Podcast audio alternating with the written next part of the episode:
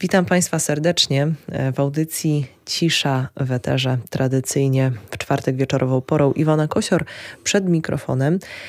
I witam naszego dzisiejszego gościa. Jest nim profesor Paweł Nowak z Katedry Komunikacji Medialnej na Uniwersytecie Marii Curie Skłodowskiej. Witam serdecznie. Dobry wieczór. Spotykamy się, ponieważ chciałabym dzisiaj porozmawiać o tym, jak mówimy. Jak mówimy, zwłaszcza w kontekście tego, co dzieje się za naszą e, wschodnią granicą, ponieważ e, tak mi się wydaje, że to, jakich słów używamy, jakich sformułowań, jakie nacechowanie emocjonalne, bądź jaki jeszcze ukryty przekaz niesie to, co, co mówimy, o czym czytamy, e, o czym słuchamy, zwłaszcza w przestrzeni internetowej, bo ona chyba jest e, takim najbardziej, naj, najpowszechniejszym mm, nośnikiem w dzisiejszych czasach. Jak to wszystko wpływa na odbiór informacji i na nasze postrzeganie. I myślę, że no, takim papierkiem lakmusowym jest e, sytuacja, obecna sytuacja, czyli szeroko komentowana wojna w Ukrainie. Mhm. No właśnie, aspektów językowych, które można tutaj zauważyć, jest bardzo wiele i chciałabym zacząć od tego, który już e, przemyciłam e, przed chwilą. Jak możemy, jak powinniśmy mówić w Ukrainie, na Ukrainie?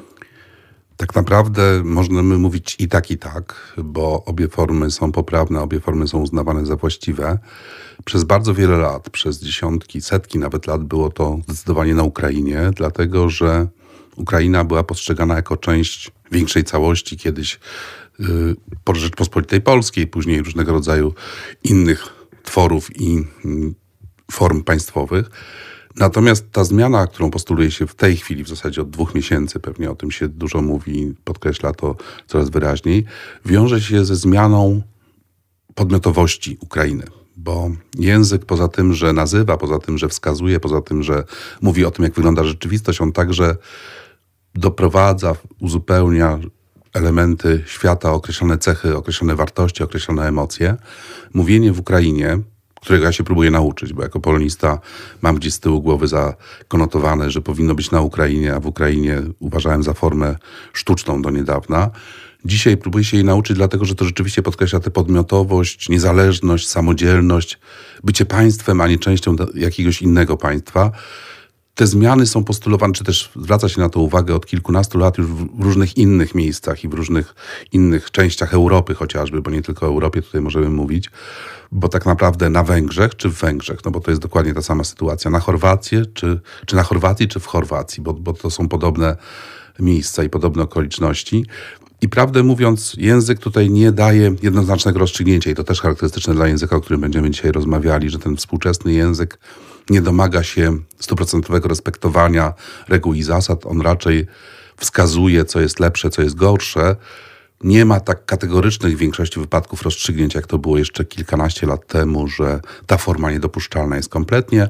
Dzisiaj mówimy, byłoby dobrze, gdybyś używał tej formy, ale jeśli uważasz, że ta forma, która jest w dalszym ciągu poprawna, chociaż gorsza, tobie bardziej odpowiada, dla ciebie jest bardziej przydatna, potrzebna, pokazuje ciebie, manifestuje twoją osobowość i twoje przekonania, to możesz jej używać. A dlaczego tak dużo emocji budzi e, używanie, e, no właśnie, na przykład formy w Ukrainie zamiast na Ukrainie? Bo ja osobiście to obserwuję w dyskusjach wszelkich, e, przede wszystkim internetowych. Mm, bardzo często pod materiałami dziennikarskimi, prasowymi, mm, informacjami, po prostu newsami, w których jest użyta forma w Ukrainie, do Ukrainy, e, jest niekiedy wysyp nawet komentarzy oburzonych użytkowników, e, którzy oczywiście dopuszczają e, do siebie informacje, że, mm, że jest to poprawna forma, ale w dalszym ciągu nie powinniśmy jej używać. Dlaczego ta kwestia w zasadzie no jednego słowa tak bardzo budzi emocje? Żartobliwie mógłbym zapytać, ile mamy czasu, bo, bo pewnie nie, nie wytłumaczyłbym wszystkich aspektów, wszystkich składników, które są potrzebne, żeby wyjaśnić te postawy, które są w internecie w tej sprawie, nie tylko w tej sprawie, bo w bardzo wielu sprawach językowych one się manifestują. Natomiast gdybym miał wskazać te najważniejsze i pokazać, jak to się po kolei działo, to o wielu rzeczach pani dyrektor powiedziała we wstępie do naszej audycji. Zmienia się kultura po prostu, tak bardzo wyraźnie i tak bardzo jednoznacznie. To, co kiedyś było istotne, to co kiedyś było ważne. Ja sobie taką wyznaczam granicę. 1993 rok to jest dla mnie taki rok graniczny, dlatego że wtedy stworzono pierwszą stronę www. Co prawda wtedy jeszcze tekstową, ale z każdym rokiem coraz bardziej obrazkową, coraz bardziej właśnie emocjonalną. I to spowodowało, że język przestał być tak ważnym, tak jednoznacznym, tak oczywistym narzędziem komunikacji, zaczął ustępować pola obrazowi. I gdy myślimy o współczesnym języku polskim, to raczej wolę mówić o ostatnich dwóch latach, a nawet o ostatnim roku, a nie na przykład jak to było kiedyś na studiach, że mówiliśmy o stu latach ostatnich polszczyzny, bo to zupełnie się nijak ma do tego, jak ten język się zmienia. Za tą zmianą kodu, choć pewnie to nie jest najważniejsze, zmianą kultury tak naprawdę, poszła zmiana też tego, czego się szuka w komunikatach. I dzisiaj ludzie szukają w komunikatach emocji i potwierdzenia swojej wa ważności, potwierdzenia swojej wiedzy, potwierdzenia swojej kompetencji. Ludzie nie bardzo chcą być, jak to kiedyś profesor Marcin Król, niestety już nie żyjący, pisał, niewidocznymi. Potrzebują być widoczni, potrzebują być zauważeni, potrzebują zaznaczyć swoje stanowisko. Dlatego też emocje stały się ważniejsze niż rozum. W takim sensie filozoficznym, bo to nie chodzi o to, że ci ludzie, którzy wyrażają emocje na stronach internetowych, choć takich też jest cała masa, są głupi, bo to pewnie byłoby za mocne słowo, ale chodzi o to, że oni się potrzebują upewnić w swoim przekonaniu, oni potrzebują potwierdzenia, że to, co wiedzą, co myślą, co czują, jest zgodne z rzeczywistością, z tym, co jest prawdziwe, prawidłowe, właściwe. I często, zwłaszcza tacy ludzie, którzy nauczyli się tego języka lat temu 20, 30, a nawet ci, którzy są wychowani w taki sposób w domu, oni nie rozumieją tego, że ten język się zmienia. Oni potrzebują potwierdzenia, że ich wiedza, którą wynieśli sprzed kilku, kilkudziesięciu lat, jest w dalszym ciągu taka sama, a to się zmienia. To w ogóle kolejny problem, który, o którym moglibyśmy rozmawiać bez końca. Kwestia tego, jak bardzo zmienia się wiedza o świecie w ciągu dwóch, trzech, dziesięciu, piętnastu lat jest taka książka Nikolasa Kera, Płytki Umysł, która pokazuje bardzo wyraźnie, jak nie wiemy nic o rzeczywistości, bo wiedza na, z nauk ścisłych zmienia się co 5-7 lat, w tej chwili dwukrotnie się powiększa, więc w związku z tym moja wiedza o geometrii, kiedyś wydawało mi się, że jestem całkiem niezły z geometrii, dzisiaj budzi powszechny śmiech, ponieważ geometria nie jest trójwymiarowa, tylko czterowymiarowa albo więcej wymiarowa, no i to już jest poza moim zakresem pojmowania rzeczywistości. Natomiast faktycznie to powoduje, że żyją w takim świecie, który Zygmunt Bauman w ostatniej swojej książce przed śmiercią nazwał retrotopią. Chcieliby żyć w tej nowej rzeczywistości, mieć wszystkie te dobra, którymi my jesteśmy chociażby otoczeni w studiu, komputery, sprzęt elektroniczny wysokiej jakości, a z drugiej strony, żeby to, czego się nauczyli lat temu 20-30, pozostało bez zmian. I to jest takie patrzenie w przeszłość, które uniemożliwia rozumienie potrzeby zmiany.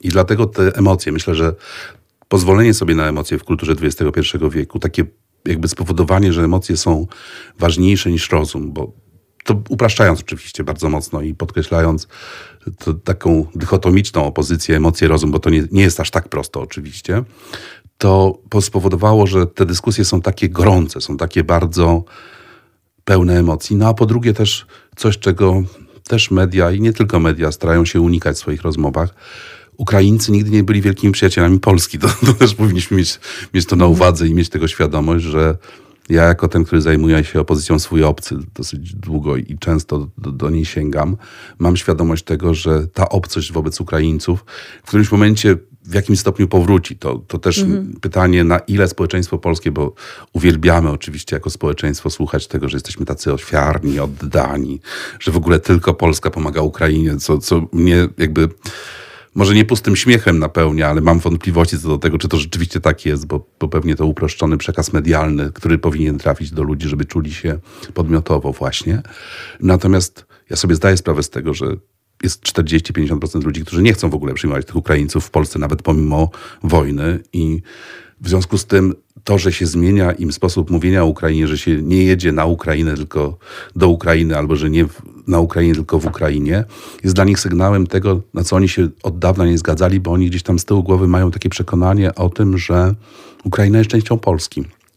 To, to może nie, nie nacjonalistycznie, mm. żebyśmy nie przesadzali, chociaż też jako ten, który zajmuje się ekspertyzami kryminalistycznymi w zakresie mowy nienawiści, mam tego po kokardę, jak to się potocznie mówi w języku, bo, bo jest mnóstwo nienawiści w tych, w tych tekstach właśnie facebookowych, elektronicznych, internetowych do Ukraińców.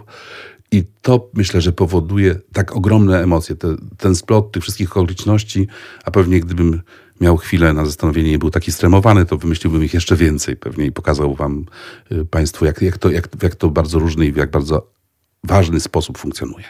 Wydaje mi się, że to właśnie to jest y, też y, ta kwestia, o której, o której Pan mówi, to um, takie kurczowe trzymanie się czegoś, co już znam i, i strach przed tym, co nieznane i przed tym, że ten porządek, który ułożyłem sobie, ktoś zamierza zburzyć i, i obudzę się w innej rzeczywistości za chwilę. Ale w zasadzie e, kwestie poczucia bezpieczeństwa, e, poczucia tego, no właśnie, jak język wpływa na to, jak czujemy się z rzeczywistością. E, teraz na razie postawimy tutaj przecinek. Jeszcze myślę, że ten, ten temat rozwiniemy w naszej rozmowie, bo zakładam taką ewentualność. Zobaczymy mm. jeszcze, jak, jak ona E, tak naprawdę e, przebiegnie i, i, i co, o czym dokładnie jeszcze będziemy Państwu e, opowiadać, to też po części jest dla mnie jeszcze zagadką, ale skupmy się na punkcie wyjścia, który jest tutaj dla mnie najważniejszy, czyli e, wojna w Ukrainie i e, wszelkie komentarze, które m, mm, zwracają uwagę na to, że zaczynamy o języku myśleć w trochę inny sposób. I kolejnym takim przykładem dla mnie mm, jest kwestia, może teraz trochę na rozluźnienie atmosfery mm. na początek, e, kwestia chociażby pierogów ruskich. Mm. Pierogi ruskie, które e, właśnie ten, ten człon ruski zaczął nas e, też trochę uwierać i już możemy się spotkać z pierogami ukraińskimi albo pierogami z Rusi. Czy to już nie jest jednak zbyt daleko idąca e, poprawność i akt solidarności, czy powinniśmy zostawić w spokoju pierogi ruskie? I skąd w zasadzie to określenie ruskie się wzięło? Bo wydaje mi się, że to też jest chyba ważne, że nie każdy, nie każdy wie i dla nas mm. coś, co jest ruskie, automatycznie jest rosyjskie. Erich Maria Remarque lat temu, prawie 100, napisał że prawdziwa wiedza unieszczęśliwia. Szczęśliwy może być ten tylko, kto nie wie. I tutaj ten przykład idealnie pasuje do tego, o czym pisał wtedy Remark, bo pierogi ruskie oczywiście nie mają nic wspólnego z Rosją. To, to zaznaczmy od początku i niech to będzie bardzo wyraźnie wybrzmi. I gdybyśmy przywołali, tylko że większość osób nie umie kojarzyć faktów historycznych z faktami kulinarnymi, tak to bym pewnie określił, w taki sposób bym o tym to pewnie najprościej powiedział bo jednak róż kijowska, róż czerwona, róż halicka, z których wywodzą się te pierogi, to były bardzo zacne, bardzo szlachetne i wielkie państwa, które funkcjonują w przestrzeni Europy i świata od wieków średnich i to takich bardzo wczesnych wieków średnich, bo to pewnie gdzieś VII, VIII, IX wiek po Chrystusie. Natomiast faktycznie to, że ludzie utożsamiają to z ruskimi, wynika z języka i tutaj bardzo to właściwy temat do naszej rozmowy, ponieważ ludzie utożsamiają ruski z określeniem rosyjski, potocznym, prostym, bardzo takim ekspresywnym określeniem na, Rosjan, na, coś, co pochodzi z Rosji, nie rozumiejąc, że ten ruski ma więcej znaczeń, że ten ruski jest znacznie szerszy i że związek między Rosją i Rusią jest tylko pozorny. To, to jest jakby przejęcie jednak przez Rosję tego, co Ruś miała już dawno temu, te memy i te wszystkie obrazki, które funkcjonują w przestrzeni publicznej w tej chwili w związku z wojną w Ukrainie, że tak wyglądała Ruś w wieku IX, X, no tak wyglądała Moskwa w wieku IX, X i mamy z jednej strony cerkwie i piękne zabytki architektury, a z drugiej strony puszczę, która jest w ogóle niezagospodarowana. Przypominam sobie swoje zajęcia ze Staropolskiej sprzed 40 lat, kiedy nasz profesor Stefan Niezdanowski, nieżyjący już niestety, opowiadał o tym, że na całym świecie, w całej Europie średniowiecze zaczęło się w wieku XIII, czy odrodzenie zaczęło się w wieku XIV, jedynie w, wieku, jedynie w Rosji średniowiecze było jeszcze do wieku XVI czy do wieku XVII, po prostu różnice kulturowe były tak bardzo głębokie i tak bardzo przesunięte.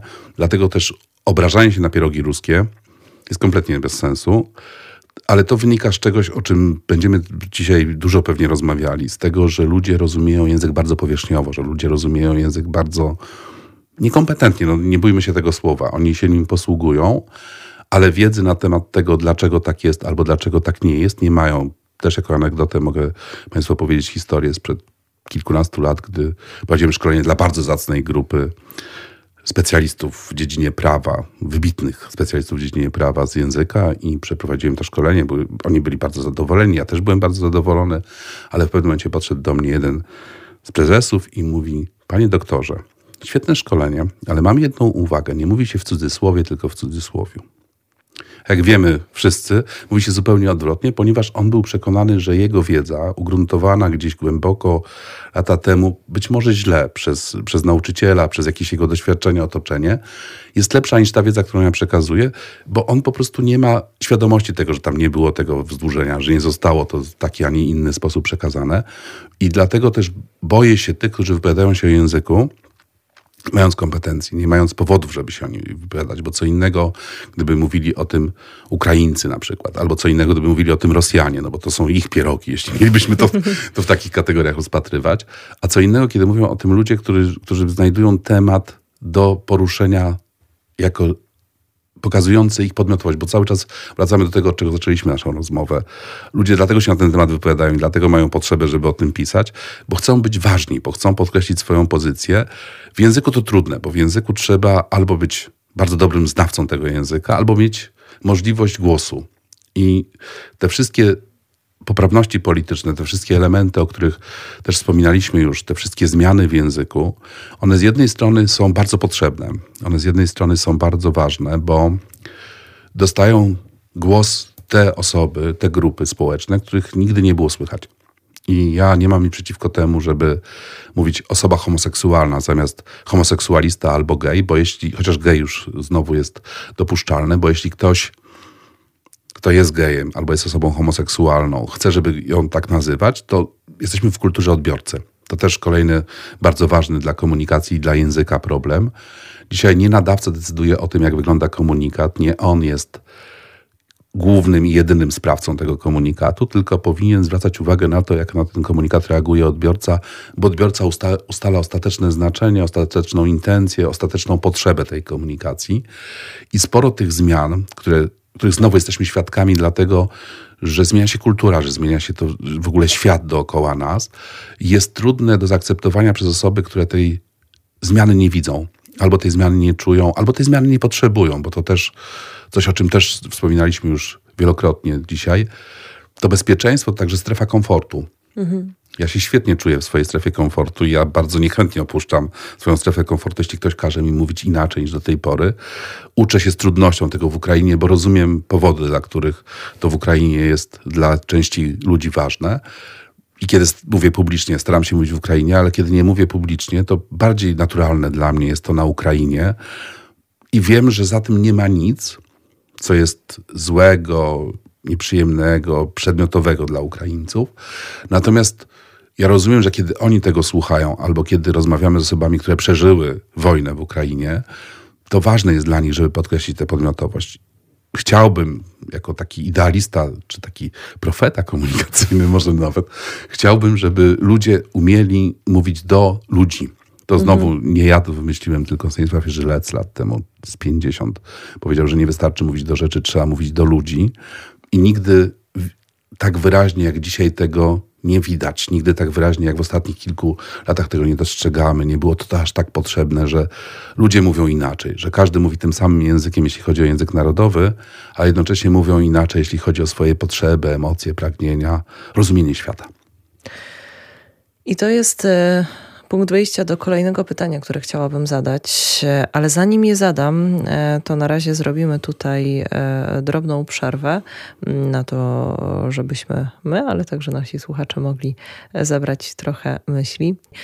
A zanim muzyka, jeszcze drobny wstęp i wytłumaczenie, dlaczego akurat dzisiaj tego typu wybór. Dzisiaj w ramach audycji Cisza w Eterze słuchają Państwo utworów z płyty pod tytułem List do Ciebie zespołu Dagadana, polsko-ukraińskiego zespołu.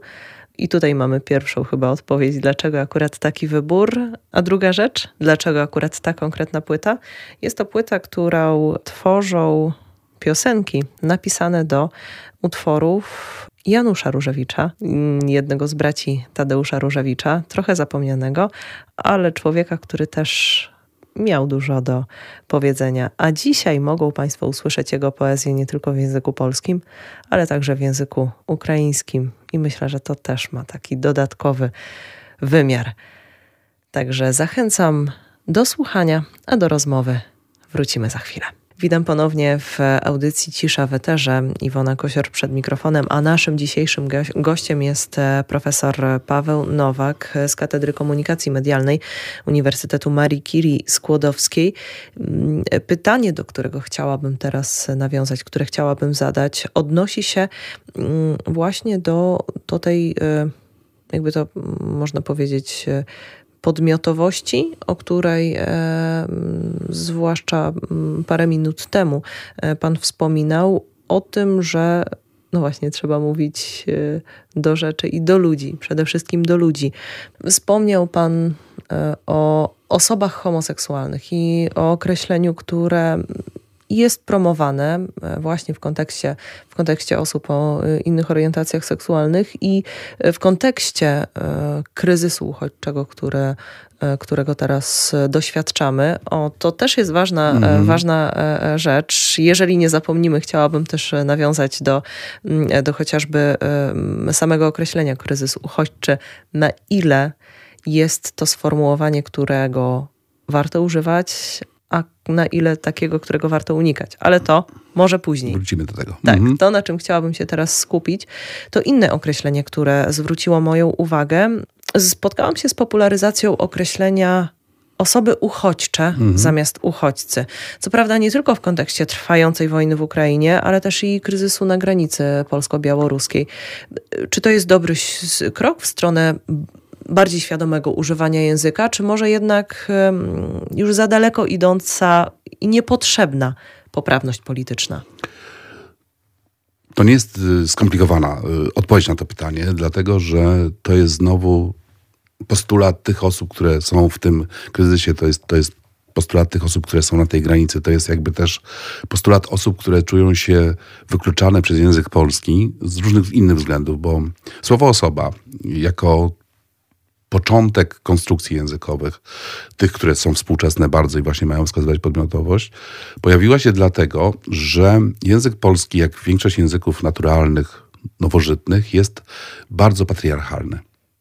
Jest tak potwornie męski, jest tak przydziwnie, biorąc pod uwagę, że żyjemy w XXI wieku i w trzecim dziesięcioleciu XXI wieku, eksponujący to, że bycie mężczyzną jest fajne, a bycie kobietą jest niefajne. Mnie łatwiej o tym mówić, bo jak to mawia moja żona, jestem białym mężczyzną po pięćdziesiątce, uprzywilejowanym, zajmującym stanowisko i w ogóle jakby mnie w te wszystkie sprawy, które są związane z wykluczaniem językowym kompletnie nie dotyczą. Natomiast faktycznie jest tak, że kiedy mówimy osoba, pokazujemy, że nieważna jest płeć. I to dla bardzo wielu osób, również w kontekście tego, o czym przed chwilą mówiłem, jest bardzo ważne. Uchodźca jest rodzaju męskiego. Możemy mówić uchodźca i uchodźczynie, i wtedy byłoby to też bardzo poprawne, właściwe i skuteczne komunikacyjnie. Albo możemy, jeśli nie chcemy używać dwóch równoważnych, yy, płciowych określeń, mówić po prostu o całej grupie osoby uchodźcze, po to, żeby nie włączać w grupę męską kobiet. No bo język polski jest tak szowinistyczny w tej materii, że mamy rodzaj męskoosobowy liczby mnogiej, a później jest rodzaj niemęskoosobowy. I tak naprawdę, jak się jest niemęskoosobową jednostką, tak jak w przypadku kobiet, to się jest traktowany na równi z szafą, piłką i wieloma innymi rzeczami, jeśli chodzi o gramatykę. A to nie jest fajne pewnie, bo to znowu chodzimy do miejsca, które bardzo jest trudne i pytanie nie jest pozbawione sensu z punktu widzenia kultury współczesnej bardzo dużo, dużej grupie osób to kompletnie nie przeszkadza. Myślę, że większości to kompletnie nie przeszkadza, że 90% ludzi na pytanie o to, czy mówimy osoby uchodźcy, czy uchodźcy, powiedzieliby, a co to za pytanie w ogóle? Jasna sprawa, że uchodźcy. Tylko, że znowu wracamy do tego, o czym rozmawialiśmy przed przerwą. Ważne jest to, jak reagują na to odbiorcy. Ja wierzę w to, bo wiara czyni cuda podobno, że my kiedyś się nauczymy mówienia takiego, żeby nie obrażać, żeby nie wykluczać, żeby nie wskazywać na negatywne cechy, żeby nie pomijać tego, co jest ważne dla tej osoby, ale raczej nauczymy tego młode pokolenia, bo starsze pokolenia nie, nie mają możliwości przestawienia się. Też ucięliśmy ten temat, ale była mowa, że wrócimy do niego jeszcze, do tego poczucia mhm. bezpieczeństwa i gotowości na zmiany. Mamy taką rzeczywistość, że w zasadzie gotowość na zmiany jest trudna do, do uzyskania. Tak wiele rzeczy się zmienia, tak bardzo dużo rzeczy dookoła nas się transformuje, że gdybyśmy próbowali być gotowi na te zmiany, to znaczy, że musielibyśmy wiedzieć bardzo dużo różnych rzeczy, których nie jesteśmy w stanie poznać, bo ich bo wiedza jest też przerastająca nasze możliwości poznawcze. To znowu wyklucza możliwość poznania rzetelnego świata, więc przyjmujemy jakieś opinie uproszczone, jakieś poglądy, które nam odpowiadają, a nie zdobywamy wiedzę. I to, że ktoś wymaga od nas, żebyśmy inaczej mówili niż do tej pory mówiliśmy, pozbawia nas poczucia bezpieczeństwa, gruntu pod nogami mhm. trochę.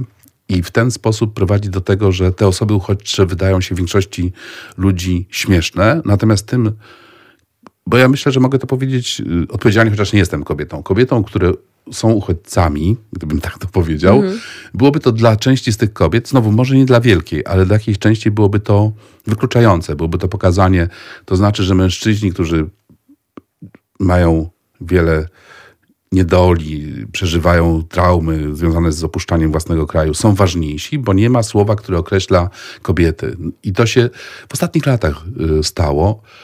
Nie traktuję tego jako, jako nic gorszącego, niewłaściwego. Powiem, że nawet uważam, że to pożądane i potrzebne. Natomiast trzeba mieć świadomość, że zwyczajów językowych Polaków się nie zmieni tak prosto i tak łatwo, więc tam, gdzie jest taka potrzeba i gdzie jest taka możliwość, warto by było, żeby nie mówić na przykład studenci, żeby nie pisać ogłoszenia, żeby przenieść to na trochę mniej cięż, cięż, mhm. ciężkie, jeśli chodzi o ciężar gatunkowy, jeśli chodzi o y, wypowiedź. Nie, nie, nie napiszę dzisiaj ogłoszenia, szanowni państwo studenci, na przykład przekładam wykład z tego i tego terminu na taki taki termin, tylko powinienem, jeśli chcę być uważny, bo duża część osób, które studiują, jest kobietami, powinien napisać, szanowni pani, państwo studenci i studentki, i to dla mnie jest naturalne, mógłbym też napisać, szanowni państwo, osoby studenckie. I wtedy pewnie byłoby to już trochę dziwne, ale byłoby znowu włączające wszystkich. Nie można zostawić tylko formy męskiej. Wielu osobom to już dzisiaj przeszkadza. Mhm. I dlatego to nie jest takie wydumane, znaczy bardzo źle się kojarzy dzisiaj poprawność polityczna, bo rzeczywiście poprawność polityczna ma tradycję taką lat 80., 70. XX wieku w Stanach Zjednoczonych i ona była robiona tam trochę na siłę i trochę bez jeszcze wtedy dania powodów do tego. Natomiast w momencie, kiedy kultura się tak bardzo zmieniła, kiedy mamy te wszystkie nowe badania, nowe ustalenia dotyczące nauk ścisłych, biologii, funkcjonowania osób w przestrzeni publicznej, warto byłoby pozwolić ludziom podejmować decyzje. Ja nauczyłem się tego jak mówię, biorąc pod, biorąc pod uwagę, że mam ponad 50 lat, nie jest to łatwe. Nauczyłem się tego, żeby na przykład nie pytać, nie mówić do kogoś, proszę, proszę pani, tylko zapytać w momencie, kiedy daje, dostaje jakieś sygnały albo potrzebuje takiej stuprocentowo komunikacyjnej rozmowy, zapytać jak się mam do, do, do zwracać, jak, jak, mam mówić po prostu. To może nie najlepszy przykład, bo to wyjątkowy przykład, ale powiedzmy, żeby to znowu przełożyć na trochę bardziej oczywisty przykład. Przepuszczanie w drzwiach. Dobrze czy źle? Na pewno część kobiet to y, ucieszy, a będą też takie, które poczują się obrażone. Tak. No i w związku z tym rozwiązaniem jest zapytanie, czy mogę panią przepuścić w drzwiach? Wymaga to ode mnie jakiegoś dużego wysiłku? Pewnie nie. Natomiast daje dużą szansę na to, że ta osoba będzie miała poczucie podmiotowości, bo znowu pewnie to leitmotiv naszego dzisiejszego spotkania, ta podmiotowość mhm. komunikacyjna, to traktowanie obu stron jako ważnych, bo ja wyrastałem kulturze i w komunikacji, która była komunikacją lat 80., 90. XX wieku. Wtedy też zdobywałem wiedzę swoją naukową i tam było bardzo wyraźnie pokazane, że nadawca jest demiurgiem komunikacyjnym, że nadawca jest taką osobą, która decyduje o tym, jak wygląda komunikacja, jak, jak ona przebiega, jak się kończy. Natomiast dzisiaj uważa się, i to już też mówiłem wcześniej, że reakcja odbiorcy świadczy o tym, czy mi się ta komunikacja udała, czy nie. I to się nic nie zmieniło, bo tak z samego początku było, że oceniał nadawcę na podstawie reakcji odbiorcy. Natomiast dzisiaj należy znacznie więcej myśleć o tym, jak on zareaguje.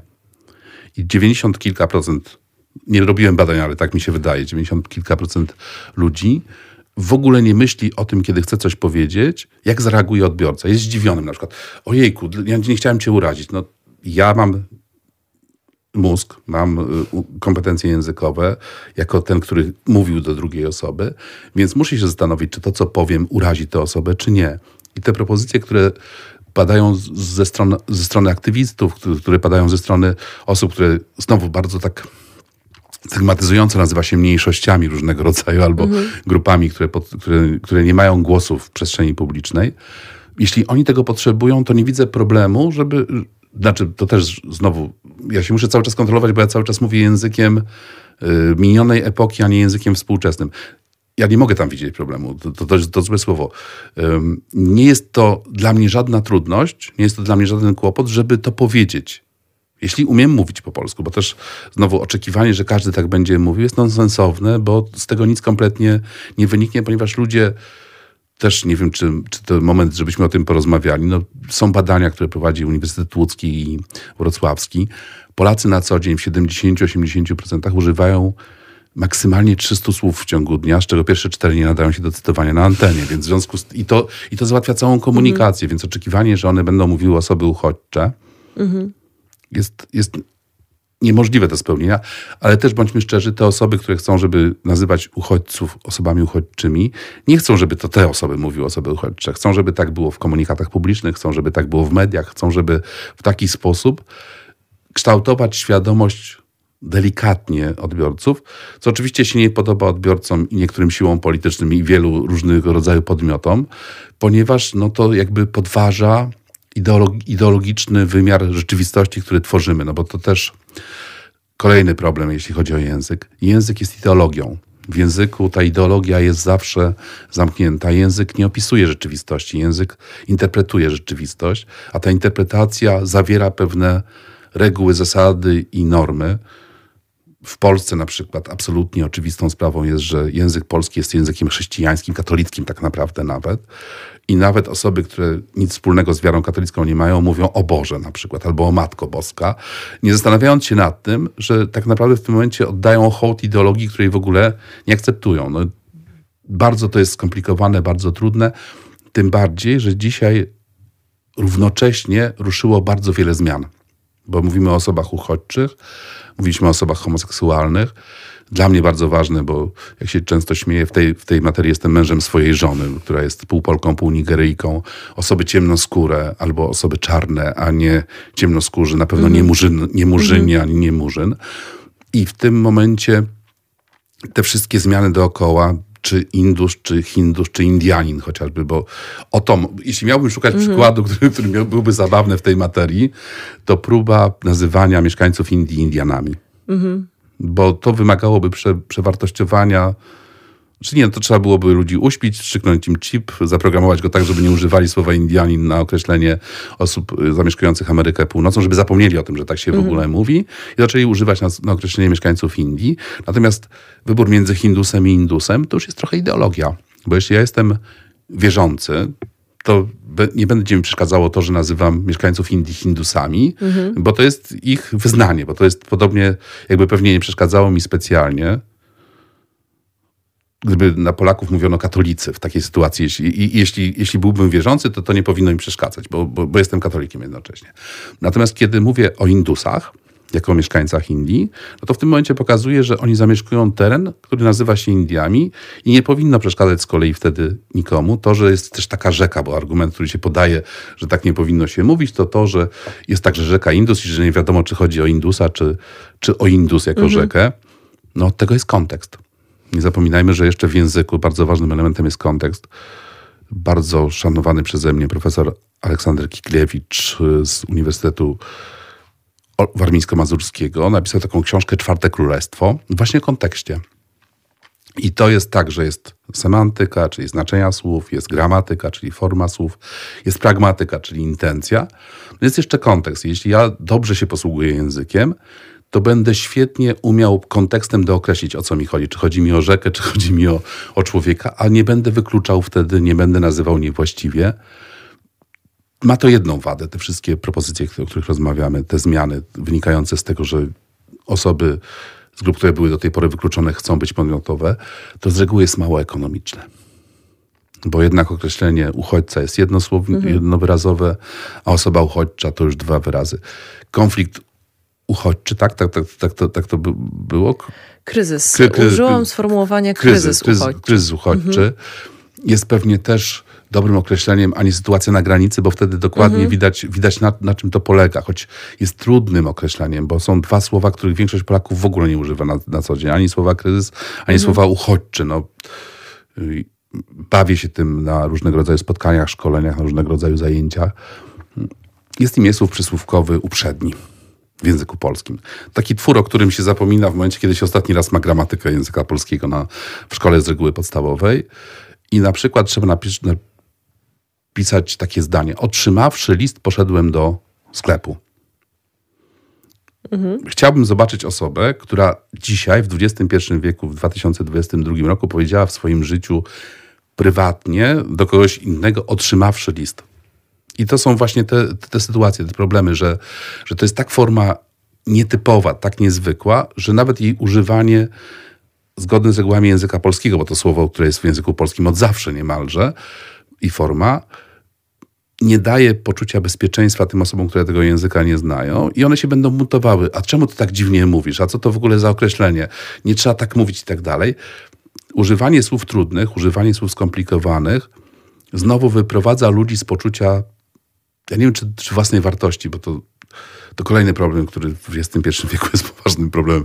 Czy trzeba przepraszać za to, że się myśli? No, Am Chomsky o tym bardzo, bardzo mm -hmm. dużo w swoich różnego rodzaju książkach pisze. Czy, czy to, że ja jestem inteligentny, myślę, mam świadomość różnego rodzaju zmian i umiem mówić o tym, ma mnie jakby kłopotać, niepokoić, mam się tego wstydzić? Odpowiedź z mojej, z mojej perspektywy jest jasna, nie. Natomiast nie ma potrzeby, żebym za każdym razem to podkreślał. Bo, bo, bo to jest też, bardzo ważne. Czy ja czuję potrzebę pokazywania cały czas, że jestem wyżej, że jestem mądrzejszy, że jestem lepszy? Nawet jeśli tak jest. Komunikacja XXI-wieczna, tak, w którą ja wierzę i którą wyznaję, mówi tak.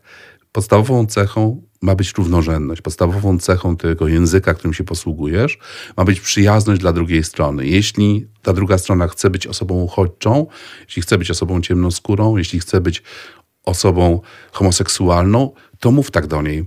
Bo nie, dla ciebie to nie ma żadnego znaczenia, a dla niej zmienia świat, dla niej czyni rzeczywistość.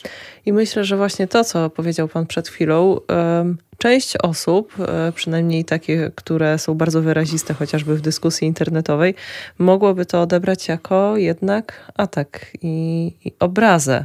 Może niekoniecznie obrazę, ale bardziej właśnie ten atak, bo tak sobie myślę o tym, czy, czy przypadkiem właśnie ten bunt e, na chociażby określenia takie jak osoba uchodźcza czy osoba e, homoseksualna nie wynika z lęku przed terrorem poprawności e, politycznej. I, i, I przed tym, że ja czuję się źle, że mówię uchodźca. Czuję konflikt wewnętrzny, że myśląc e, w ten sposób, w jaki myślę ogólnie o życiu, wydaje mi się, że nie, nie ma nic złego w słowie uchodźca, a ktoś ode mnie oczekuje, żebym nie mówiła uchodźca. I tutaj pojawia się ten zgrzyt i właśnie takie utrata gruntu pod nogami. Wydaje mi się, że stąd też y, bierze się taki bunt. Cieszy mnie pani redaktor idealizm tak naprawdę i przekonanie o tym, że ludzie w ogóle się nad tym zastanawiają. O, o, oby tak było, bo, bo ja jakby znowu nawiążę do tej pracy, którą mam w Instytucie Ekspertyz Kryminalistycznych Analytics, nie dostrzegam tej refleksji. Natomiast na pewno to wąskiej grupy osób dotyczy. Myślę, że to raczej kilku procent, a nie kilkudziesięciu. Bardziej istotne jest to, że nie wiem, czy to powinienem mówić, bo, bo to znowu jest taki, takie jakby danie furtki do tego, żeby nie mówić poprawnie, żeby nie mówić w sposób taki podmiotowy. Ale gdyby sobie koledzy poszli na piwo, siedli przy stoliku i nie darli się na całą, na całą restaurację czy całą kawiarnię Murzyn, Murzyn, Murzyn, to mogliby sobie o, tym, o tej osobie ciemnoskórej mówić y, Murzyn, bo są do tego przyzwyczajeni, bo są w taki sposób postrzegani, bo to jest ich prywatna komunikacja. Na prywatną komunikację nikt nie chce wywrzeć wpływu, to znaczy inaczej, chcieli, chcielibyśmy, bo ja też do tej grupy pewnie należę, jak mówię, ze względu również na to, że zajmuję się tym z perspektywy prawnej, ale też i osobistej, bo dla mnie to ważne. Mam córkę, która jest y, pół Polką, pół, znaczy ćwierć, ćwierć Polk, znaczy bardziej próbuję to jakoś sobie policzyć w tej chwili, bo nigdy tego nie liczyłem wcześniej. Pani mnie do tego zmusiła. Trzy, w trzech czwartych jest Polką, w jednym czwartym jest Nigeryjką i to widać po niej. E, natomiast e, to nie powoduje, że ja próbuję zabronić ludziom, czy w ogóle, że do, oczekuję, że ludzie prywatnie będą mówili tak, jak mówili przez wiele lat. Pytanie tylko zasadnicze, na które większość ludzi w ogóle nie, nie próbuje sobie odpowiedzieć, po co oni chcą o tym napisać? Po co oni chcą to upublicznić? Po co oni chcą to umieścić na Facebooku? Po co chcą zabrać w profilu otwartym? Po co chcą zabrać głos w dyskusji na forum internetowym albo pod tekstem, który jest poświęcony czemuś takiemu? I nie przepisuję im dobrych intencji w tym momencie. Znaczy, znaczy nie przypuszczam, że to jest próba rozpoczęcia dyskusji intelektualnej, tylko próba po prostu dowalenia tym osobom, które w jakiś inny sposób na tę rzeczywistość patrzą, a to chyba ich nie powinno obchodzić, tak mi się przynajmniej wydaje, że, że jakby to, to nie jest ich rola, to nie oni są od tego, żeby ustalać to znowu coś, co dla mnie, jako dla komunikologa, jako dla medioznawcy, jest bardzo też istotną kwestią.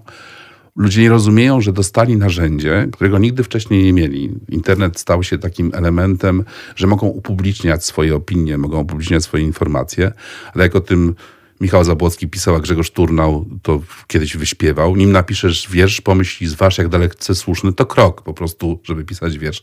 Im zabierzesz głos na Facebooku albo w internecie, zastanów się, czy to cokolwiek, komukolwiek łącznie z tobą dobrego daje, bo to, że masz do tego prawo, nie oznacza, że musisz. To, to jest też bardzo ciekawy problem, kiedy już te ekspertyzy, które wydajemy i te decyzje prokuratorskie i sądowe zapadają, to ci ludzie mówią, ale że oni w ogóle nie chcieli, że oni nie mieli takiej intencji, że oni w ogóle nie planowali tego. No to człowieku, to napisz sobie to na kartce papieru i podpal to później, albo po, powiedz to do swojej partnerki, do swojego partnera, do osoby, z którą jesteś w danym momencie, a nie pisz tego publicznie i nie, nie upowszechniaj, bo, bo kiedy to jest w przestrzeni publicznej, to staje się własnością wszystkich po prostu.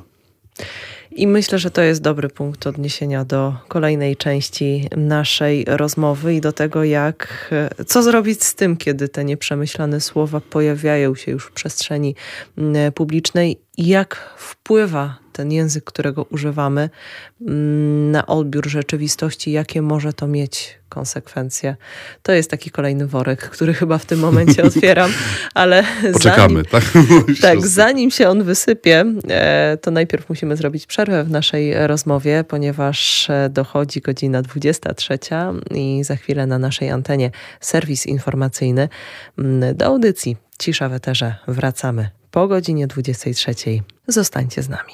Witam Państwa serdecznie w drugiej godzinie audycji Cisza w Eterze przed mikrofonem Iwona Kosior, a naszym dzisiejszym gościem jest profesor Paweł Nowak z Katedry Komunikacji Medialnej Uniwersytetu Marii Curie Skłodowskiej. Rozmawiamy dzisiaj, mówiąc bardzo prosto i może zbyt ogólnie, ogólnikowo, rozmawiamy o języku, ale rozmawiamy o języku w kontekście mm, tego, co możemy obserwować, reakcji, które obserwujemy mm, w odpowiedzi na wojnę w Ukrainie. E, I to, że zawsze, kiedy przychodzi większy kryzys, kiedy przychodzi temat, który przejmuje nas wszystkich w różnych aspektach. Mm, ile osób, tyle opinii i, i tyle reakcji na to, co się dzieje mm, jednak jest to, jest to pewnego rodzaju zjawisko, w które jesteśmy zaangażowani my wszyscy, więc e, z racji tego, że mówimy więcej i wyrażamy swoją opinię na ten temat, e, ten język też nabiera trochę innego znaczenia. I moim zdaniem w takiej sytuacji pojawia się jeszcze większe ryzyko szumu komunikacyjnego i ryzyko tego, że um, swoimi opiniami tym, w jaki sposób je formułujemy, jakich e, wyrażeń e, używając, wprowadzamy, jeszcze więcej chaosu i może to prowadzić do skutków, których nie jesteśmy w stanie sobie teraz e, przewidzieć. Więc po tym, po tym trochę może zaciemnionym przeze mnie wstępie, przejdźmy do pytania, które wydaje mi się, że jest tutaj kluczowe.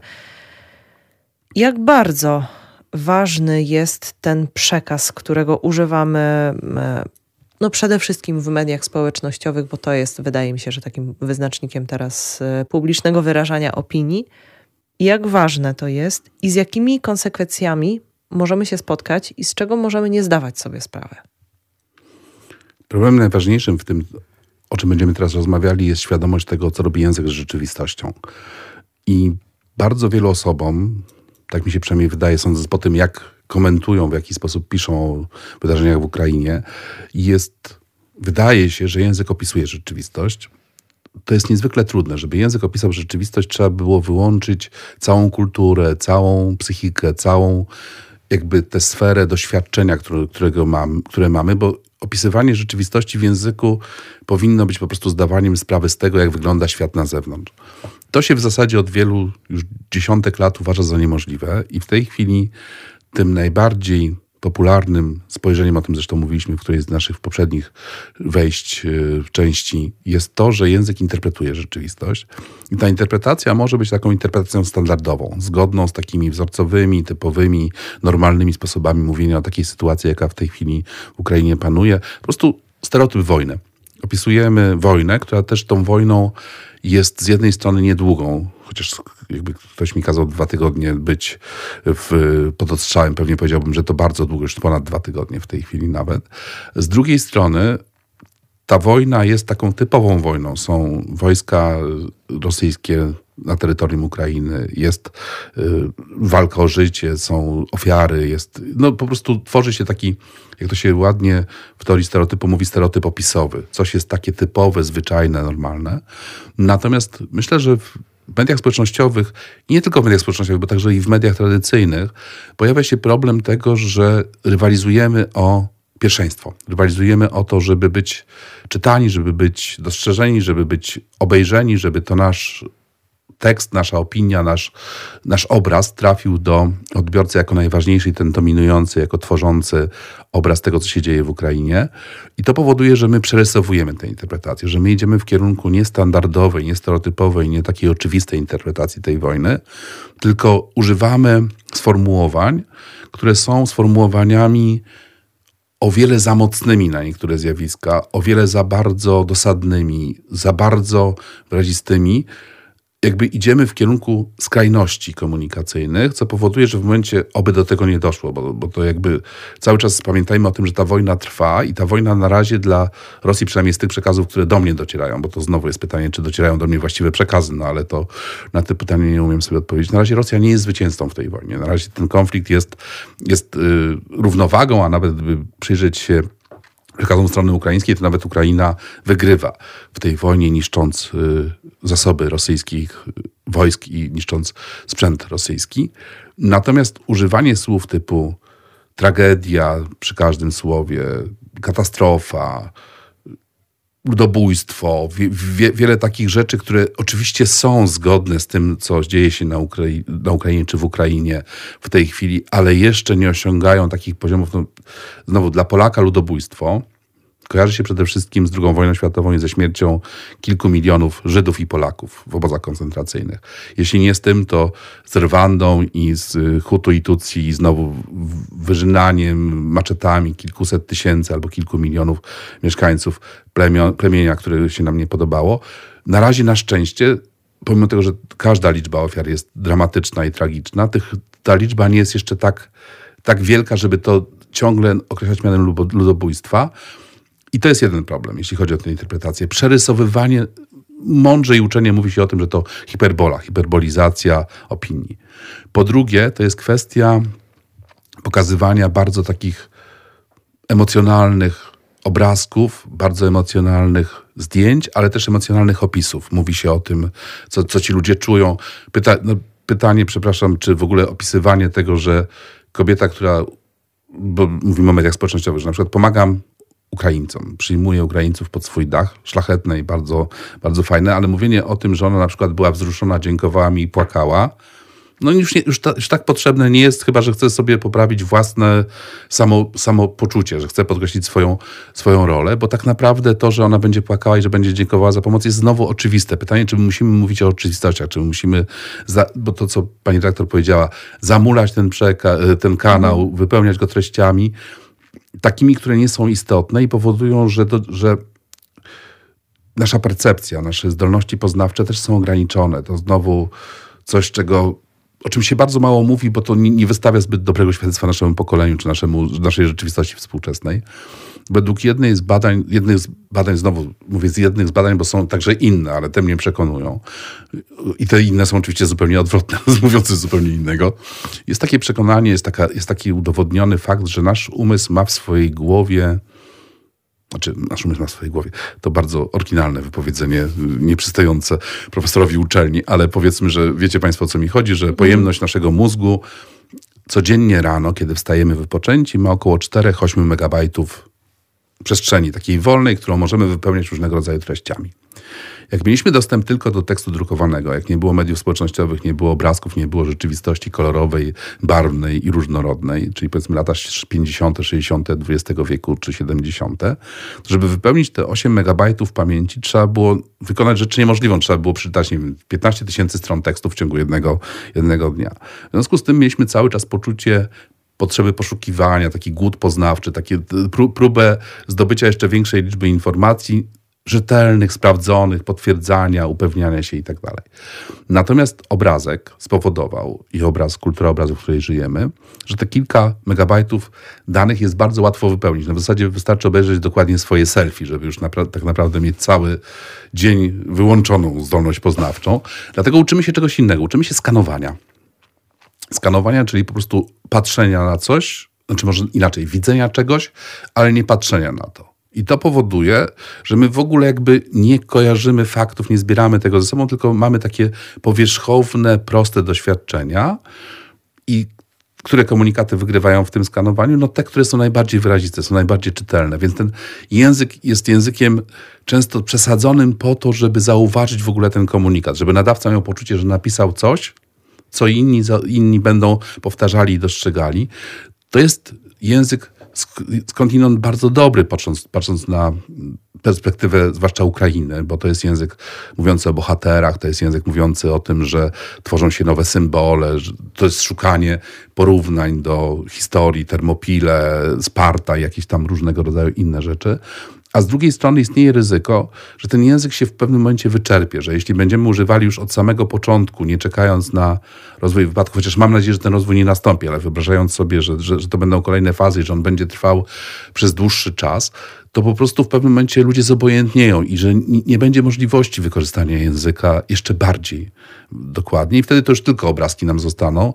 No a ta granica, co, co można pokazać, co można powiedzieć, dzisiaj jest w zasadzie granicą jak to się mówi w angielskim, niebo jest granicą, tak? Czy, czy, czyli, czy, właśnie, że, że, że, że to w ogóle jest jak coś takiego kompletnie dla mnie nie do przyjęcia. Ja, ja wolałbym, żeby, znaczy wolałbym, to co ja wolę nie ma żadnego znaczenia, ale wyobraźmy sobie, że, że, że jestem jakoś tam, yy, moż, mo, mogę wpłynąć na coś. Wtedy wolałbym, żeby to były nie opisy, bo to niemożliwe, ale żeby to były standardowe interpretacje ze wszystkimi potrzebnymi danymi, bo ja mam takie poczucie, odbierając media, które oglądam, których słucham, które y, i oczywiście Facebook i strony internetowe, które czytam, że ja dostaję tylko jeden przekaz. Ja dostaję przekaz ze strony ukraińskiej, a nie dostaję w ogóle przekazu ze strony rosyjskiej. Mam informacje o tym, czego Rosjanie nie wiedzą. Natomiast ja nie mam informacji o tym, co Rosjanie wiedzą, bo, bo to są jakieś tam informacje o tym, że oglądają Putina, który śpiewa, albo że, że im się mówi, że, że, że odcięto ich od internetu i tak dalej, i tak dalej. Rozumiem, że nie mają dostępu do Google na przykład, albo że nie mają dostępu do przeglądarek internetowych, ale oni mają coś innego i gdyby dało się wiedzieć, gdybym ja potrzebuję porównania, ja potrzebuję tych dwóch rzeczy. Potrzebuję jednej strony i drugiej strony, wtedy jestem w stanie wyrobić sobie opinię. Natomiast media, co jest oczywiście szlachetne i, i potrzebne, i społecznościowe, i tradycyjne, mówią o Ukrainie z perspektywy Ukrainy. Trochę brakuje mi takiej perspektywy rozsądku. Bardzo często pojawia się taki wątek, który pokazuje ten problem. No, przyjmujemy uchodźców mhm. pod swój dach. I część osób ma ochotę to zrobić, ale rozmawiając ze mną, czy z, moim, czy z moją rodziną, czy z moimi znajomymi, mówi, wiecie co, ale jak to będzie im powiedzieć w pewnym momencie, że, że oni już tutaj nie mogą mieszkać? I to jest trochę, trochę tak samo z mhm. komunikacją językową, że my w tej chwili mówimy bardzo dużo, używamy słów, które są świetne, są bardzo przyjazne, bardzo ciepłe, bardzo podkreślające, przerysowujące nawet to wszystko, co się dzieje dobrego albo tragicznego. I pytanie, co będzie, kiedy to będzie dalej trwało, będziemy powielali te treści? No raczej nie, bo wtedy one będą nieskuteczne. On, jeśli, jeśli nasz umysł zobaczy po raz kolejny ten sam komunikat, to już na niego w ogóle emocjonalnie nie zareaguje. On nie będzie miał takiej potrzeby, więc trzeba będzie szukać nowych określeń. No i nie wiem, gdzie jest ta granica po prostu. No i jeszcze jest trzecia możliwość, bo rozmawialiśmy o dwóch możliwościach używania języka. Kreacja językowa. Tworzenie rzeczywistości, której nie ma. Ja tutaj się boję tego i o tym też dużo w ostatnich dniach mówię w różnych sytuacjach i w różnych okolicznościach. I fake newsów z jednej strony, ale z drugiej strony też budowania czegoś na podstawie takich pogłosek nie będących fake, newsami, tylko po prostu nawet tradycyjnych, fake newsami, przepraszam, mhm. nawet w tradycyjnych mediach nie pojawiających się, które nie zostały rzetelnie zweryfikowane i one zaczęły żyć własnym życiem, a później okazało się, że tak nie jest. No, Dwa przykłady oczywiste z sytuacji, jaka w tej chwili jest na Ukrainie, z wojny w Ukrainie. Po pierwsze, Czernobyl.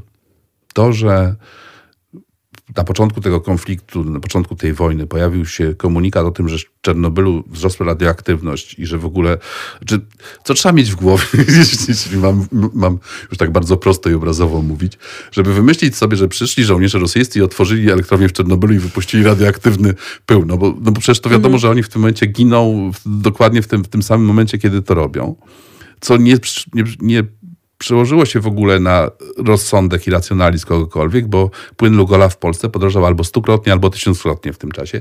I druga sprawa, już taka bardziej ideowa niż, niż rzeczywista, myślę o obrońcach y, Wyspy Węży, gdzie poszedł komunikat, że wszyscy zostali zabici, że wszyscy mhm. zostali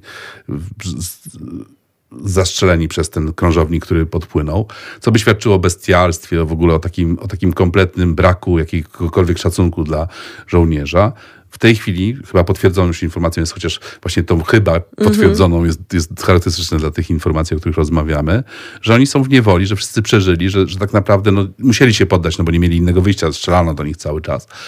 Ale to zmienia interpretację, to, to, to znowu to jest kreowanie trochę za szybko. Za, za szybko tworzymy rzeczywistość, za szybko ją, ją kształtujemy po prostu. Co w takim razie robić, żeby, żeby język e, był dla nas, a nie my dla języka? Ta cisza nie jest przypadkowa, bo się, bo się właśnie zastanawiam nad tym, co można zrobić, żeby język był dla nas, a nie my dla języka przede wszystkim go znać. To, to taka pierwsza i podstawowa rzecz. Uczyć się go, nie myśleć, że jak się jest Polakiem, to zna się język polski, bo, bo to jest częsty, częsty problem taki, że My coraz częściej stawiamy na to, żeby nasze dzieci uczyły się angielskiego, niemieckiego, hiszpańskiego, rosyjskiego.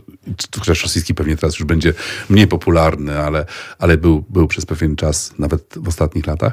A zapominamy o tym, że oni najpierw muszą mówić dobrze po polsku, bo jak będą mówili dobrze po polsku, to będą umieli myśleć o świecie, będą rozumieli ten świat, będą mieli przełożenie na rzeczywistość, oczywiście kulturową rzeczywistość, bo język jest kulturą, kultura jest językiem, natomiast to spowoduje, że będą mieli podstawy do tego, żeby poznawać inną kulturę w innym języku.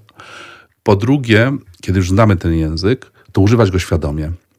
Jest znowu tylko skrótem myślowym i takim błędem poznawczym powiedzenie, że plecie co myśli na, język przyniesie albo gada głupoty, albo mówi bezmyślnie bo jak wiemy z procesów poznawczych i psychicznych, nie jest to możliwe, żeby powiedzieć coś bez włączenia wcześniej mózgu. Pytanie, co w tym mózgu jest? Może tylko dwie szare komórki, a może tylko jedna. Natomiast jeśli zakładam, że jest ich tam miliony, to my zawsze musimy pomyśleć nad tym, co mamy do powiedzenia i zastanowić się, czy to jest właściwy moment, czy to jest właściwy sposób, czy to jest właściwe z perspektywy skutku. O tym też przez całe nasze spotkanie rozmawiamy, że istotne jest to, jak odbiorca zareaguje na ten tekst, czyli świadomie używamy języka.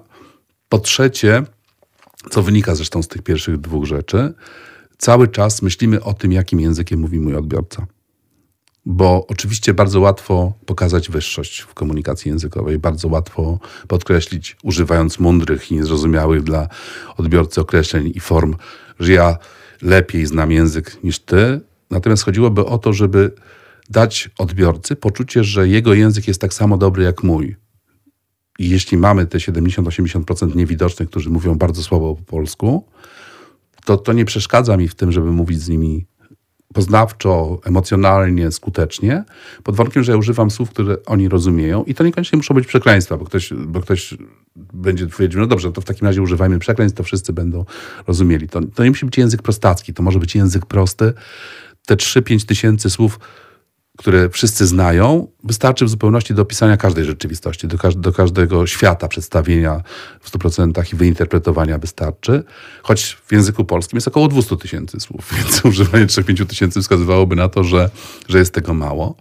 Jeśli to zrobimy właściwie, jeśli odbiorca będzie się czuł dobrze w tej komunikacji, to on będzie miał też takie przekonanie o podmiotowości swojej i wtedy może nie będzie musiał wypisywać bzdur, które publikuje po to, żeby podkreślić swoją, swoją wagę. Natomiast też pewnie z jednej strony to dobrze dla tych, bo też dużo rozmawialiśmy o grupach, które są, nie mają dostępu do, do przestrzeni publicznej. Fajnie się o tym pisze dziennikarzom, bo to jest takie właśnie świeże, niecodzienne, mhm. niezwykłe, nie, pokazuje się te obrazki i tak dalej. Pytanie, czy to właśnie o to chodzi, żeby, żeby było widać y, to tak bardzo wyraźnie, żeby robić z tego sensację? Czy to nie powinno być tak, że naturalnie nie robię materiału o tym, że tak się powinno mówić, tylko używam tych słów, używam tych sformułowań w swoich tekstach i wtedy, on, mhm. i wtedy mam szansę na to, żeby je przemycić bez robienia z tego sensacji, bo jak zaczynam mówić o tym, że to takie jest, to oczywiście ludzie myślą sobie, ale to dziwne, ale to niezwykłe, to, to, to coś z tym jest nie tak. I to takie cztery albo pięć zasad w zasadzie załatwiają dobrą komunikację. To teraz jeszcze y, chciałabym y, tak pokrótce tylko y, jeszcze nawiązać do jednej rzeczy. Jedno pytanie, które gdzieś tam na początku naszej rozmowy umknęło mi, bo musiało zrobić miejsce innym pytaniom, innym wątkom, ale chciałabym jeszcze domknąć jedną sprawę. Mm, czy w takim razie, mówiąc w Ukrainie, wypada w tym samym zdaniu mówić też na Białorusi? To, to pytanie ideologiczne. nie Dobrze, na Węgrzech na okay. przykład. No nie, żartuję oczywiście i się nie uchylam od odpowiedzi na to pytanie. Y, moim zdaniem, y, jeśli już uznaję, że, że podmiotowość państwowa jest cechą Ukrainy, to również muszę przyjąć, że jest tak i dla Białorusi, i dla Węgier, i dla Chorwacji, i dla wielu innych, innych miejsc. I wtedy po prostu powinienem sobie w swojej głowie zastąpić na wy, zostawiając oczywiście jeszcze, y, chociaż też to nie jest niezbędne, państwa wyspiarskie, bo, bo, bo tam, nie wiem, na Islandii, a nie w Islandii, albo mo, mo, można sobie, sobie to, to, to tutaj zamiennie używać. Natomiast jeśli chodzi o takie sytuacje, kiedy to kiedyś były części innego terytorium, a teraz są samodzielnymi państwami, powinniśmy to zostawić. Będzie to trudne, bo też o tym mówimy przez całe nasze spotkanie, też dobrze by było pewnie, żeby to bardzo wyraźnie wybrzmiało.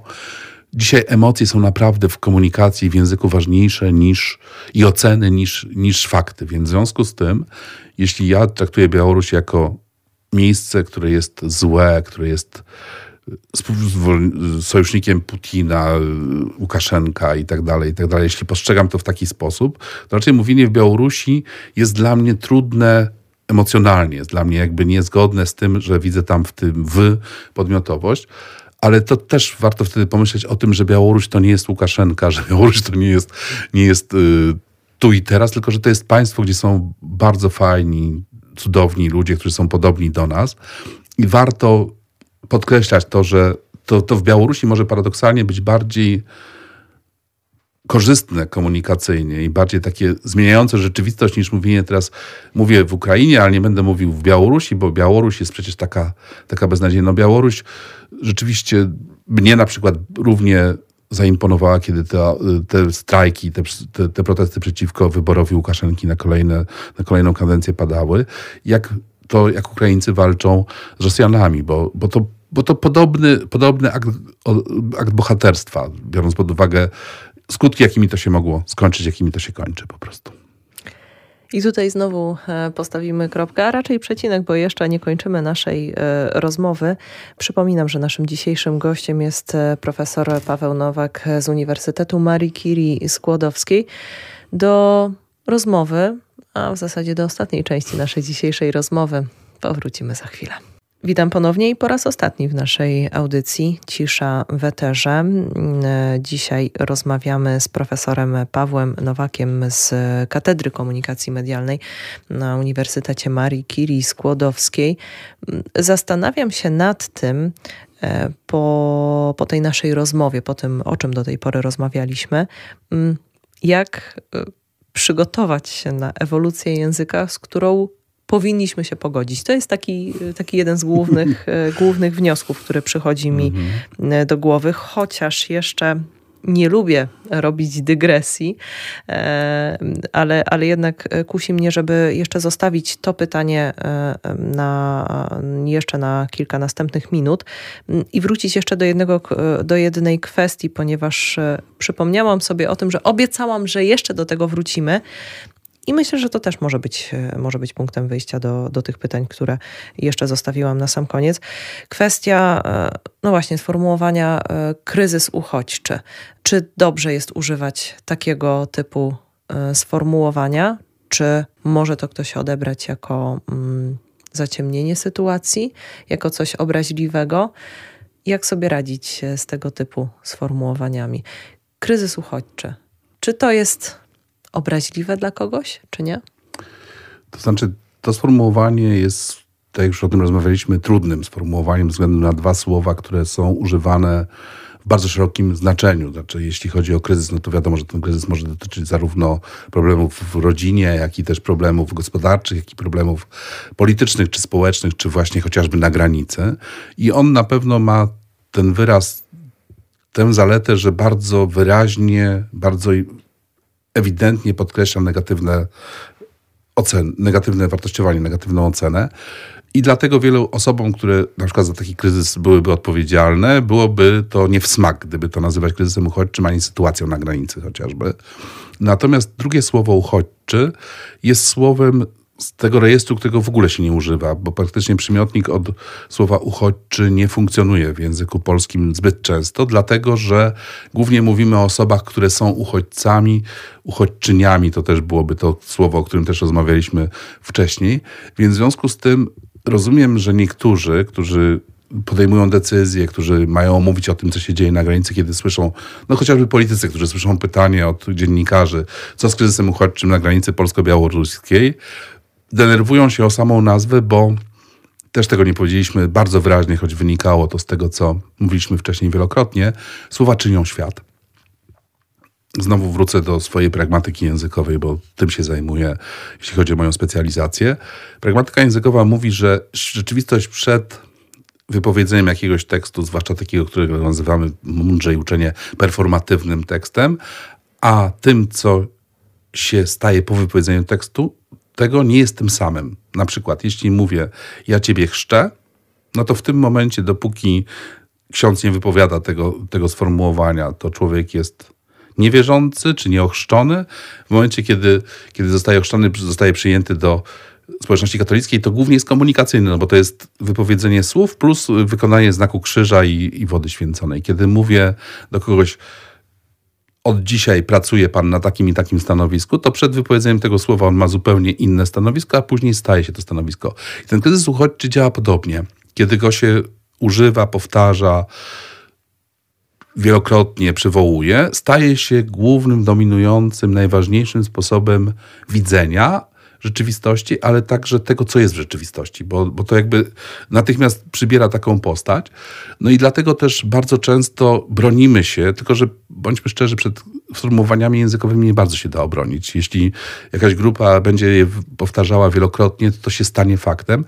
Dla mnie to nie jest przesada, no bo jeśli, jeśli weźmiemy pod uwagę to, co się dzieje na tej granicy, znowu z tych przekazów, które, które znamy, no to sytuacja w Ukrainie spowodowała, że te głosy i te opinie przycichły i te informacje stały się drugoplanowymi informacjami, no ale wyobraźmy sobie, w Lublinie mamy w ostatnich dniach po minus 10, minus 12 stopni w nocy.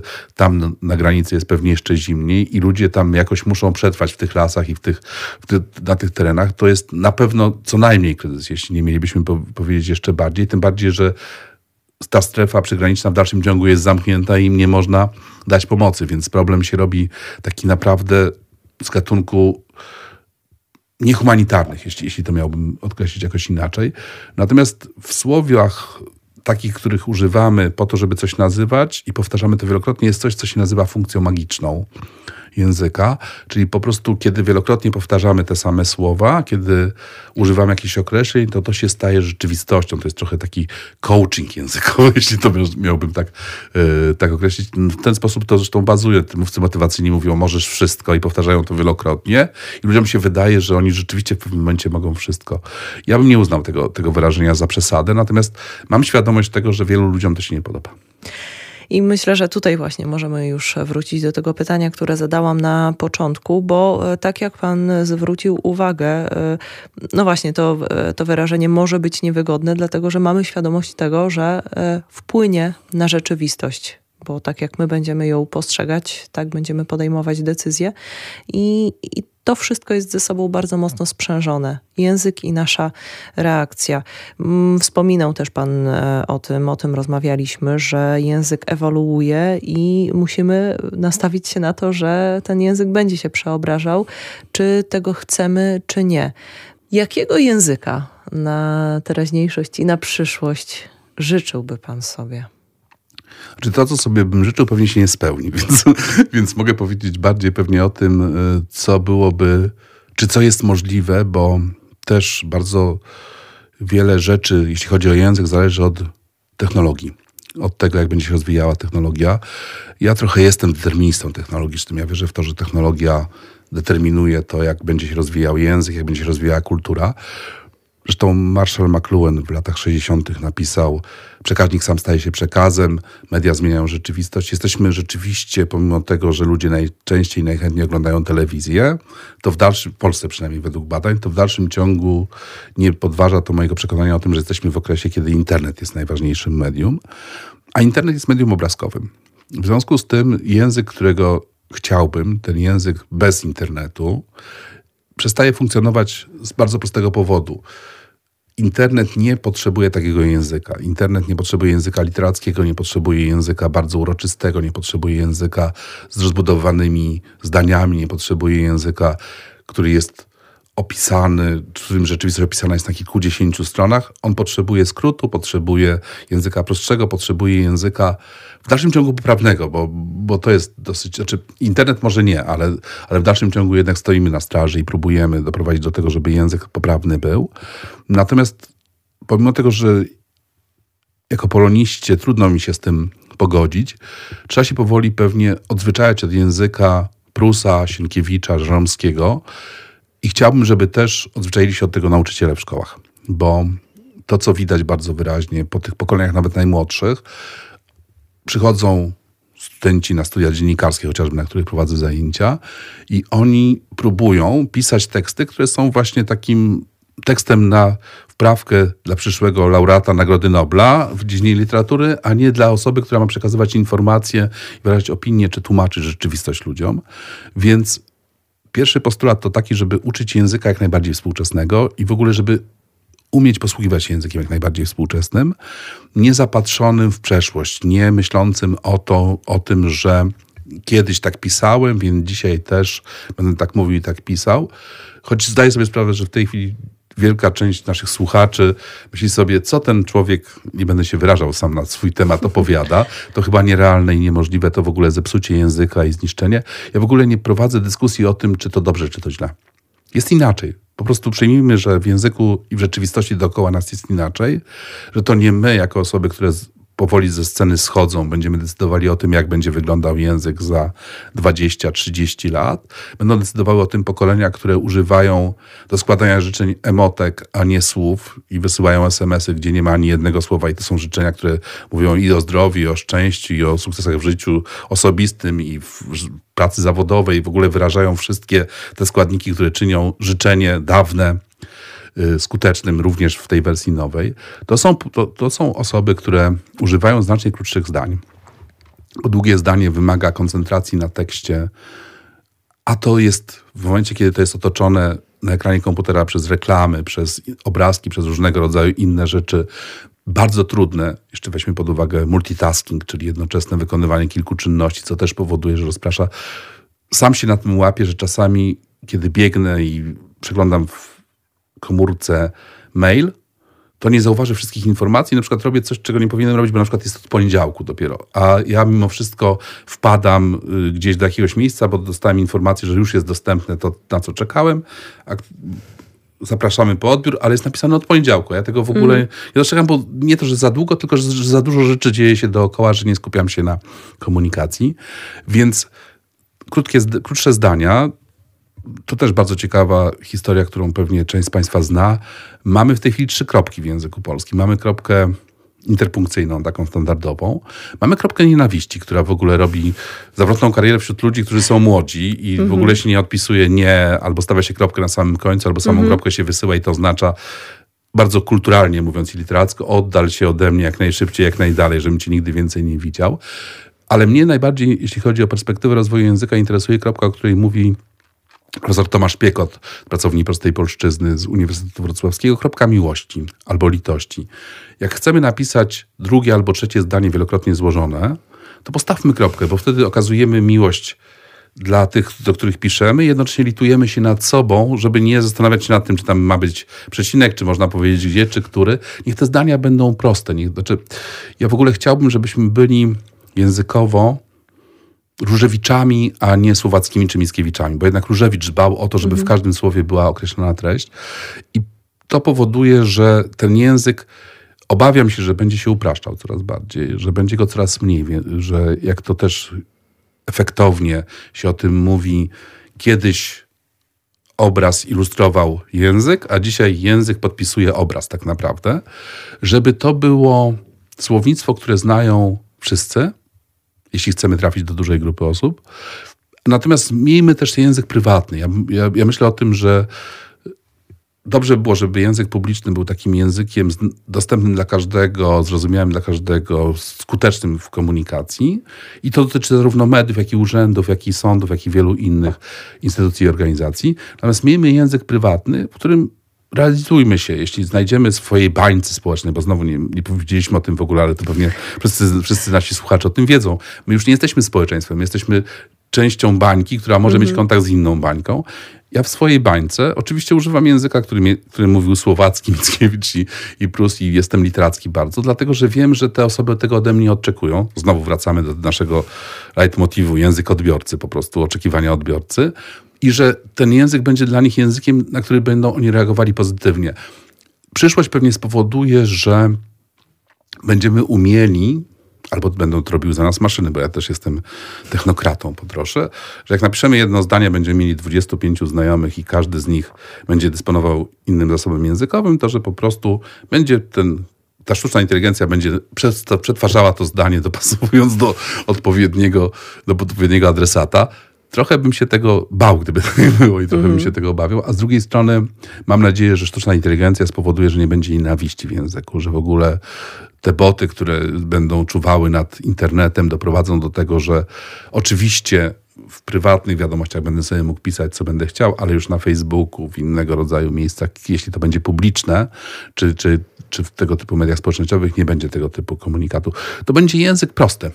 Tak mi się wydaje, ale nie prostacki. A o to by chodziło a jak się o to zatroszczyć? E, też my, bo tutaj e, e, może po części tak będzie, że będzie odpowiadała za to sztuczna inteligencja, która rozwija się w błyskawicznym tempie i myślę, że to też też tak mi się wydaje, że to będzie przyszłość e, za ileś tam lat, ale no, w dalszym ciągu my przede wszystkim odpowiadamy za to, jak mówimy, e, w jaki sposób, jakich e, słów używamy i, i którym pozwalamy odejść w niepamięć, a którym nie. Co robić, żeby z jednej strony godzić się na, na ten postęp językowy, ale z drugiej strony nie przyczyniać się do tego, żeby język zmieniał się na gorsze.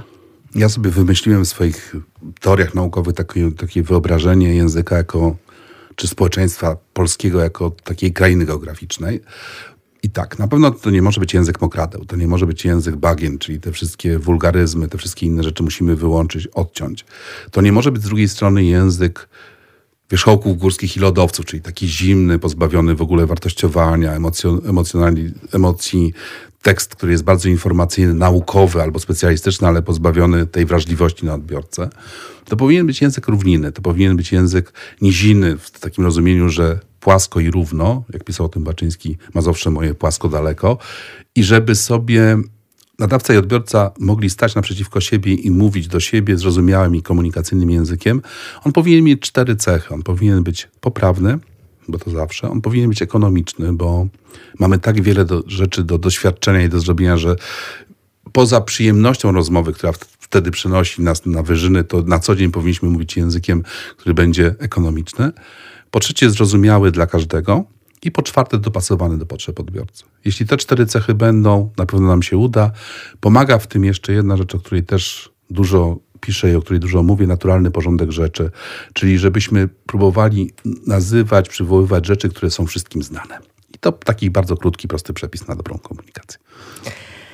Czy coś jeszcze chciałby Pan dodać e, do tego, o czym rozmawialiśmy? Może takie słowo na koniec dla naszych znaczy, a propos, a propos pewnie jeszcze tej wojny, która się toczy w Ukrainie, chciałbym, żebyśmy jednak nie odświeżyli stereotypu obcego, żebyśmy dbali o to, żeby jednak Ukrainiec nie był czarno pod niebieńcem, jak o tym się mówi na wschodzie Polski, albo żebyśmy nie pamiętali, nie przypomnieli sobie o Wołyniu czy o innych rzeczach, które dzielą nasz, nasz kraj, bo rzeczywiście w tej chwili to, co się dzieje w Polsce jest bardzo budujące i chciałbym wierzyć, a cały czas mam trochę takiego niepokoju, że językowo te elementy nienawiści będą znowu po jakimś czasie wracały i podkreślały te rzeczy, żebyśmy nie popełniali stereotypowych i poznawczych błędów w komunikacji, żebyśmy nie kierowali się tym, co nas wiele razy w języku usprawiedliwiało nazywanie osób ciemnoskórych chociażby murzynem, żebyśmy tego nie robili nie dlatego, że ja tak mówię bez intencji, tylko żebyśmy pamiętali, że to po prostu nazwa, która bardzo wiele osób obraża, żeby jeśli to możliwe, wyłączyć stereotypy uprzedzeniowe, bo stereotypy opisowe jak najbardziej niech zostaną i żebyśmy nie popełniali błędów poznawczych. To tyle. Bardzo dziękuję. Ja może jeszcze od siebie dodam, żebyśmy też e, po prostu e, pamiętali o intencjach i e, o innych, jaki skutek może wywołać to, co mówimy. I to w zasadzie mm, uniwersalna chyba prawda, taka dzięki której żyłoby nam się lepiej, gdyby każdy o tym pamiętał. Więcej wrażliwości. E, bardzo serdecznie dziękuję za rozmowę. Naszym e, dzisiejszym gościem był profesor Paweł Nowak e, z Katedry Komunikacji Medialnej Uniwersytetu Marii Curie Skłodowskiej. Dziękuję serdecznie. Dziękuję bardzo Państwu. Dobranoc. Ja również dziękuję za uwagę, za te dwie wspólnie spędzone godziny. I tradycyjnie, jak co czwartek przed północą, życzę Państwu dobrej nocy i do usłyszenia za tydzień.